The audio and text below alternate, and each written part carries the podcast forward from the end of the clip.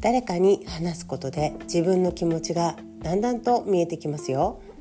シャムロックアラインのオーナーさやこです。シャムロックアラインは自分らしく楽しい毎日をコンセプトに活動しているピンクの機体の航空会社です。この時間は私シャムロックアラインオーナーさやこが感じたことや思ったこと起きた出来事などを皆さんとシェアをしていくゆるい時間となっております。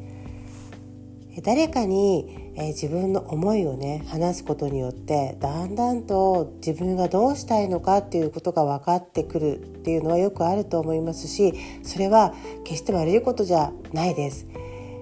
えー、悩みとかだけじゃなくてね例えばですけど私髪の毛を切ったんですよ。で美容院でねえー、切ってもらうまではちょっと迷ってたんですよねどのぐらい切ってもらおうかなとかね自分の思いはあったんですねこうしたいなっていうのは。でもその、うん、髪型が結構短かったんですね。で今、え、長めに伸ばしていたのでそれを思い切って短く切るということが、えー、どうしようかなって迷っていたんですけどあとインナーカラーを入れていてそのインナーカラーもまだ色が残っていたからなんか切ってしまうのがもったいないなとかねもういろんなことは考えていたんですけど結果結論出なくってねであの美容師さんと話しながら、え決めたんですけどでも結局のところね聞いてもらっているうちに「いやこうでこうしたいんだけどねでもこういうのが心配でね」とかね、えー、だけど私としてはこうこれがよくてなんて言いながら、まあ、結果話すことによってただ聞いてもらうことによってあ私こうしたいんだっていうのが見えたんですよね。で結局ね短く切ったんですけど私まあ結構髪型をあの自分がこうしたいと思うとバッサリいっちゃったりとか、えー、思いっきりパーマかけたりとかしちゃうタイプなのであの結構髪型はねその時の自分の気持ちが、まあ、結構出てしまうんですけど。まあ、まあそれはいいとしてねでもねあのそうやって自分の、えー、今のその迷ってる状態の気持ちを聞いてもらっていることで本当にこう見えてきたんですよね答えがねどうしたいのかっていうことがね。だからこれがあのこういったこう悩んでることもあのそうだしあと自分でやりたいことがあるんだけどどうしたらいいかなっていうねこう前向きな気持ちなんだけど迷ってる時もそうだしあとネガティブなこともねえー、ちょっとうじうじ考えているとか、えーと、誰かに対してちょっとモヤモヤしてるっていうことそういうネガティブなこともそうですしとにかく自分のね心の中のいろんな感情をね吐き出すことによって口にすることによって本当は自分はどうしたいのかなっていうのが分かってくるっていうのは本当にあの強く思いますので皆さんにもお勧めしたいんですよね。でその時に気をつけなくちゃいけないことはやっぱり信頼してる人に話すということですね。えー、これねやっぱ気をつけなきゃいけないのは結構興味本位で聞いてくる人っていうのがいるんですよね。まあ、聞いてくるというか興味本位だけで聞いてる人っていうのかな話したところで、えー、あんまりその親身になって聞いてくれなかったりとか自分のこの気持ちをね対して共感して聞いてくれる人がまあ結構いるかっていうとやっぱり限られてると思うんですよ。だから話す人ってすごく大事なんですよね。でそれがねたった一人でいいんですたった一人でいいから自分が信頼できる人っていう人がねいることで本当にあの自分の気持ちっていうのはね、えー、すごく変わりますし支えになるんだと思います。だそういう人をね是非見つけてほしいんですよね。でまたそういう人がいなくてもねあのそのプロのカウンセラーに話すだけでも全然違いますしでまたでもこれもねまた気をつけてほしいのはねカウンセラーもちゃんとあの事前に調べてほしいななんて思うんですよ。えー、カウンセラーさんってねいろんなタイプがいますからねあの自分に合った方を選んでほしいですね。結構ねカウンセラーさんって話を聞いてその人の中から、えー、奥底に眠ったねあのどうしたいのかっていうのを引き出すっていうものだと私は考えるんですけどえー、だけどねこう自分のこうなんていうかな考え考えとか経験とかそういうのをねアドバイス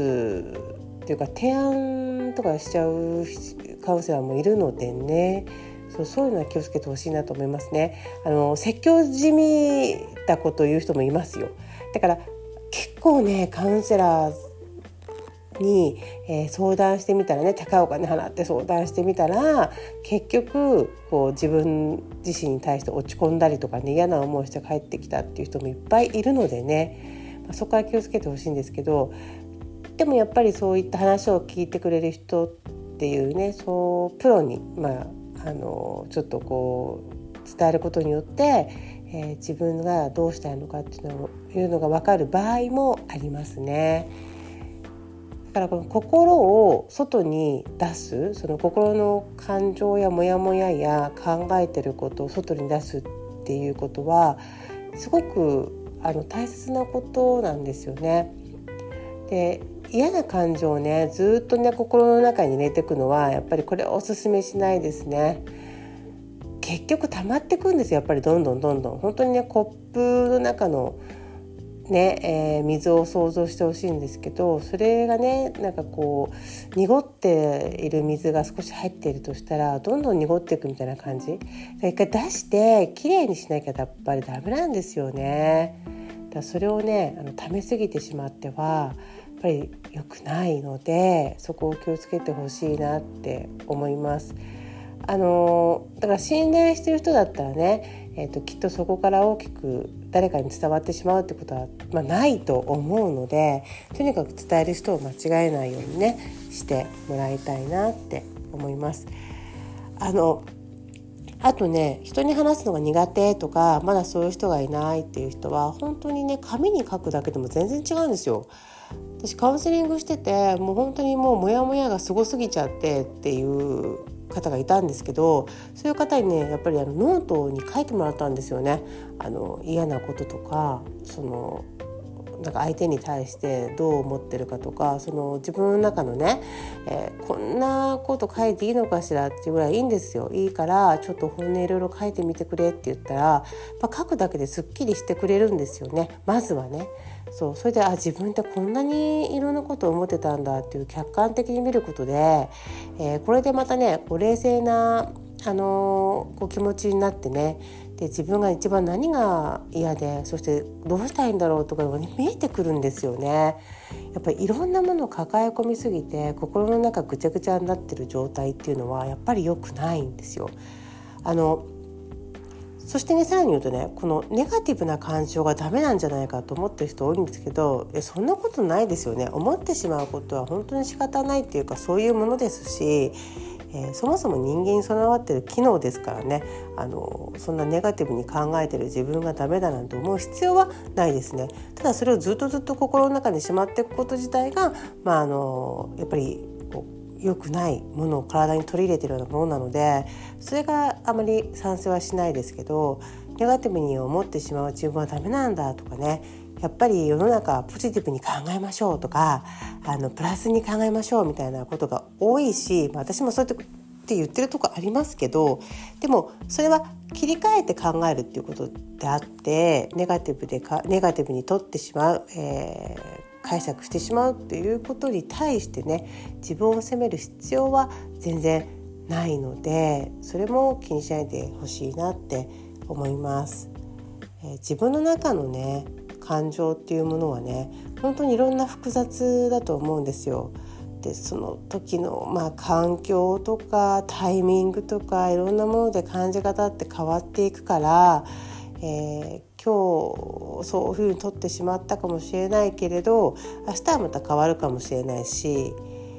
あのそのね気持ちの切り替えがうまくできればまた新たにねこう明るい気持ちで過ごせたりしますからね。うんね、その切り替えるためにもねやっぱりね、えー、外に出すっていうことをね是非してもらいたいなって思います。そのさっきね言ったその紙に書くっていうことなんですけどそのネガティブなものを書くって多分あんまり聞かないと思うんですけどそのポジティブなこともねもちろん書いていいんですよそのポジティブなことを書きましょうっていう話は聞くと思うんですけどネガティブなことを書き出してみましょうというのはあまり聞かないと思うんですが本当に大丈夫なのでそれも一回出してみてしまってね外に出してしまうっていう感じですかね。そうアウトプットしちゃうぞみたいな感じで、えー、出してしまうっていう気持ちで書いてくださいね。えー、それはねやっぱりこの心の中からね全部こう吐き出して、えー、抜き出してそしてもうぐしゃぐしゃっとして 捨てちゃうみたいなそれぐらいやってもらってもいいかなって思うんですけど、はい、是非やってみてください。えーね、嫌な感情がいっぱい入ってきたら、えー、人に話したりとか紙に書いたりとかして、ねえー、だからあの中にため溜め込まないようにねしてくださいね。そう、その起き起きてしまった感情は気にしないで大丈夫なので是非やってみてください。はい、それでは今日はこの辺で。ではまた。